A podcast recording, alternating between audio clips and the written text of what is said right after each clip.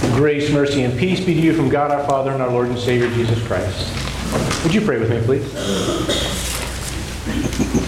Heavenly Father, we are poor, miserable sinners who cannot, by our own merit, earn your favor and blessing. Yet while we were still sinners, you have shown us your grace and mercy through your Son, our Lord Jesus. You have changed life as we had known it into new life as you would have it to be.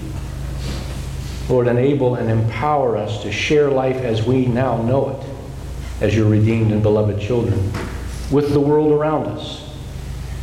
Now may the words of my mouth and the meditations of our hearts be right and pleasing in your sight, for you are surely our rock and our Redeemer. Amen. For the faithful Jews living in Jesus' day, life as they knew it was a very religious life. But it was a life spent striving after self righteousness, a false and misguided righteousness. Their lives were guided by a misunderstanding of passages in the Bible, such as the one from our Old Testament text from the book of Deuteronomy, in which God said through Moses, For I command you today to love the Lord your God, to walk in his ways, and to keep his commands, decrees, and laws. Then you will live and increase, and the Lord your God will bless you in the land that you are entering to possess. Their misunderstanding keyed on that word then in the middle of that passage. The Jews had come to see that as a conditional statement. And if this is true, then that will also be true type of statement.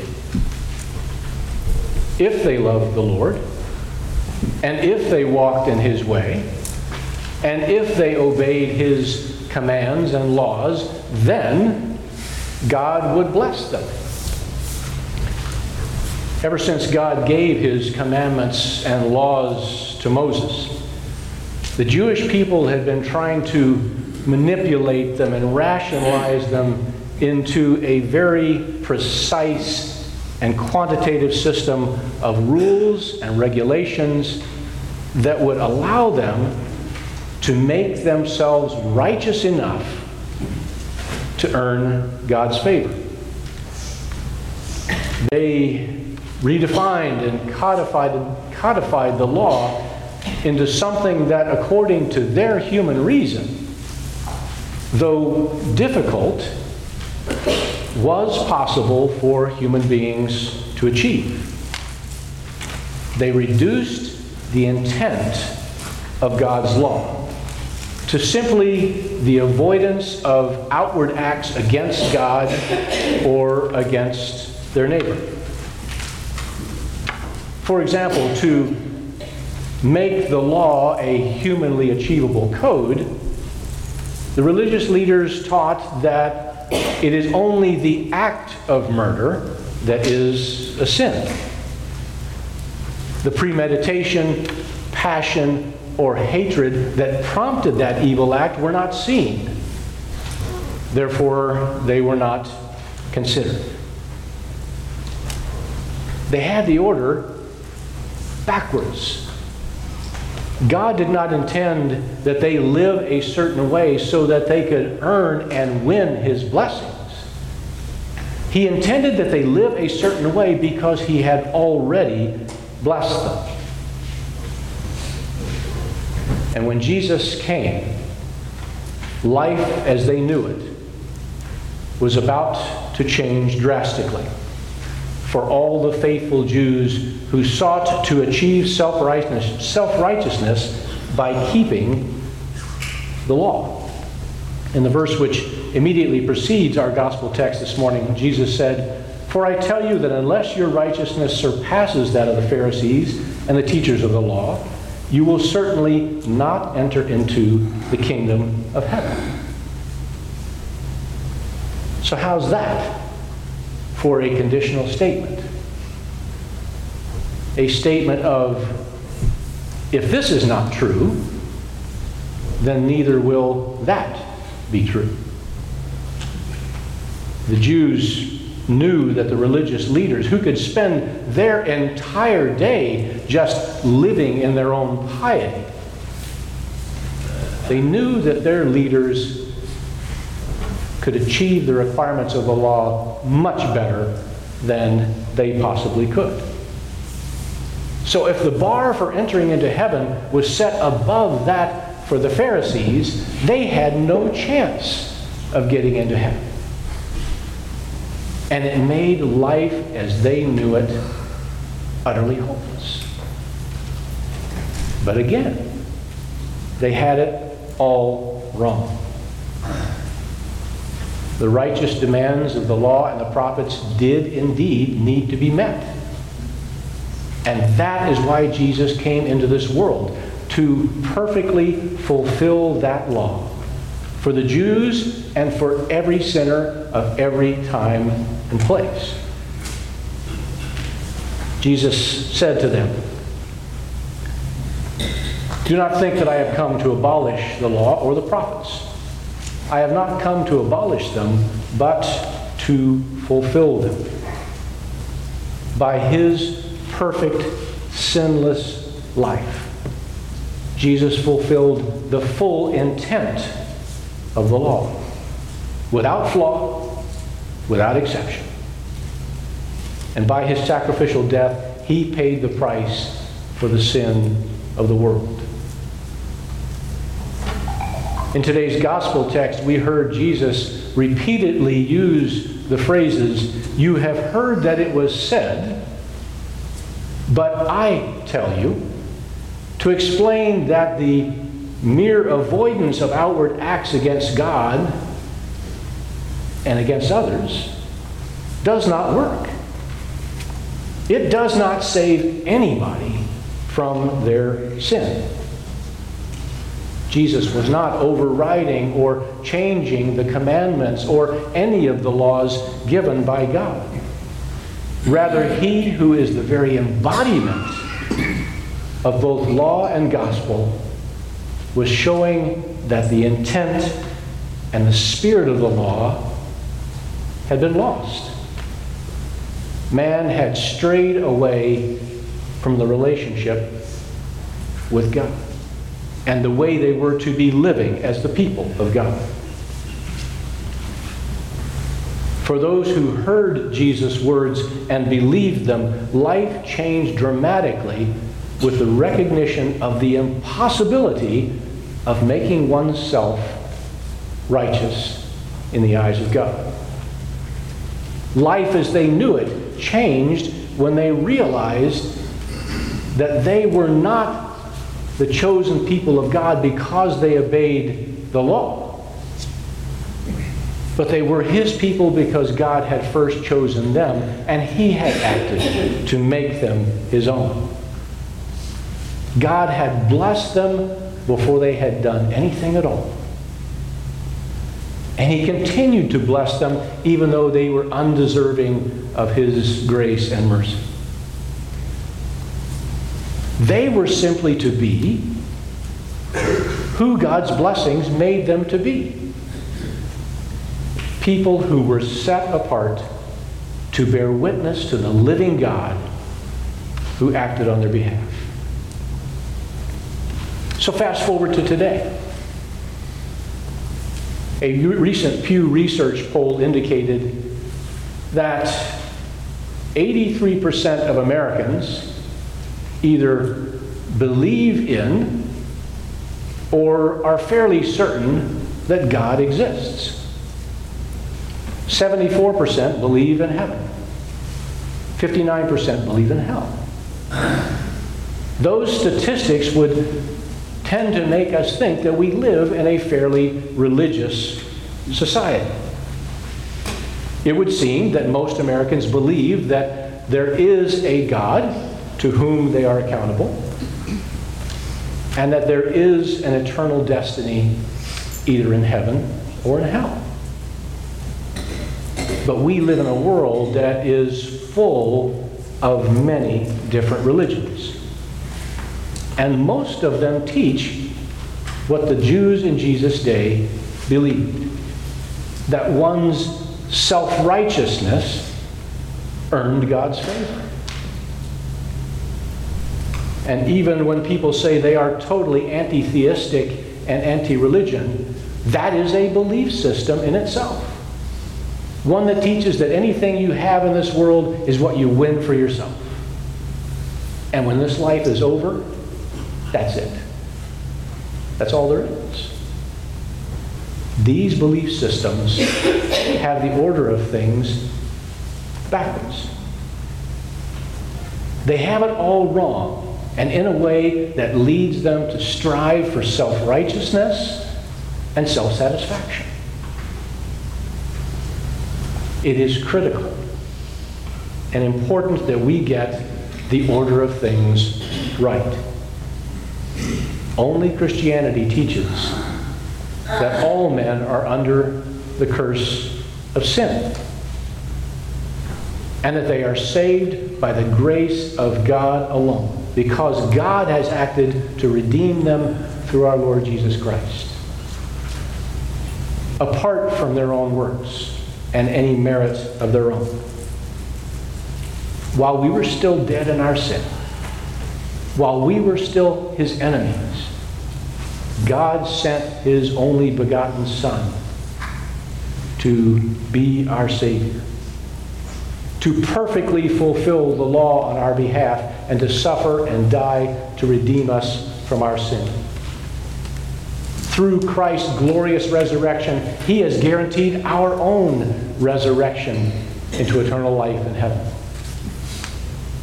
God has given us His holy word and has given us the gift of faith through the power of His Holy Spirit. He adopted us to be His very own through the waters of baptism. We are not blessed to be a blessing in order to win God's favor. He blessed us before we, before we had done anything at all. Now we, as God's children, are to live out being what God, through His blessing, has made us to be. Those set apart to be witnesses to the living God who acted on our behalf through his Son, Jesus Christ. And his blessings come to us as we live life as God's redeemed and beloved children. And being the people of God means that we should be helping others to come to know true life as we know it in our Lord Jesus Christ. That is the call that Jesus placed on his disciples and upon us when he said, You are the salt of the earth, and you are the light of the world. That was not a command to become salt and light. That was a command to be salt and light as God has already made us to be. And in this morning's gospel text, you heard Jesus describing what it is like to be salt and light in this world. In a world that is under the curse of sin. In a world that has lost its saltiness and is covered in darkness. In a world that is often mixed up in the proper order of things, where people believe that their salvation depends upon their own righteousness, we are to boldly live as God intends. To live life as we know it under the Lordship of Jesus, and to boldly share that life with others. For us here at Trinity, it means that we unashamedly and without reservation believe and preach and teach the true and proper order of things. For it is by grace you have been saved, through faith. And this not from yourselves, it is the gift of God, not by works, so that no one can boast. It means that we don't present a dumbed down religion with exceptions and technicalities and loopholes which make it seem possible to keep God's laws and to be able to present ourselves as righteous before God apart from the cross of Christ. It means that we clearly proclaim that the righteous demands of God's law have all been fulfilled for us on our behalf by our Lord Jesus Christ. And for us as the body of Christ, and as individual disciples of Christ, it means that we strive in the power of Jesus to be who he has made us to be. To be salt and light to the world around us. We are to show the world our saltiness in lives that are marked by integrity, honesty, hospitality, passion for worship and spiritual growth, and generosity toward others. We are to love the Lord our God with all of our heart and soul and mind, and we are to shine the light of God's love on our neighbor with the same measure by which God loves us. This is why we have the goal and the mission that we have stated here at Trinity to be a place where faith and life connect to be people who help others connect up with God, in with fellow Christians, and out with the world. And together as the body of Christ, we have a variety of ways that we share life as we know it with others. Neighborhood block party, disaster relief efforts, local service projects, youth mission trips, and even the huddles when they reach out to include people who are not currently connected with a church home.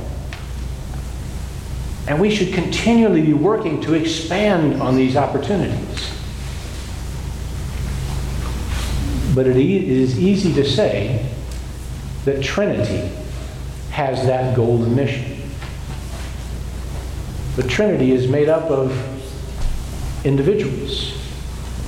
And it is imperative that each of us, that each of you, as individual disciples of Christ, share life as you know it in Him. With a family member who does not know Him, with a friend who's got the order of things a little bit backwards, with a coworker who's lost and alone and doesn't know where to turn, even with that stranger that you might meet that is just looking for truth and meaning in a world that is broken and fallen. I know that it is not always easy to share life as you know it, as the child of God. Because we too tend to rationalize and think in conditional terms. I don't know the Bible well enough, so I'm not the right one to witness. I might say something wrong or I might invade somebody's personal space and I don't want to offend anybody. I'm afraid that I might be ridiculed for being some kind of religious nut. Don't do it. Don't rationalize and don't make excuses. This is who Jesus, in his grace, has made each of you to be. This is life as you know it because this is the life that He has chosen for you. And you never do it alone. Because Jesus has promised that I will be with you always to the very end of the age. And in your going, He has given you this encouragement. Take heart, for I have overcome the world. So be bold in showing the world life as you know it in Christ Jesus. Amen. Now may the peace of God, which passes all understanding, keep your hearts and minds through faith in Christ Jesus our Lord. Amen.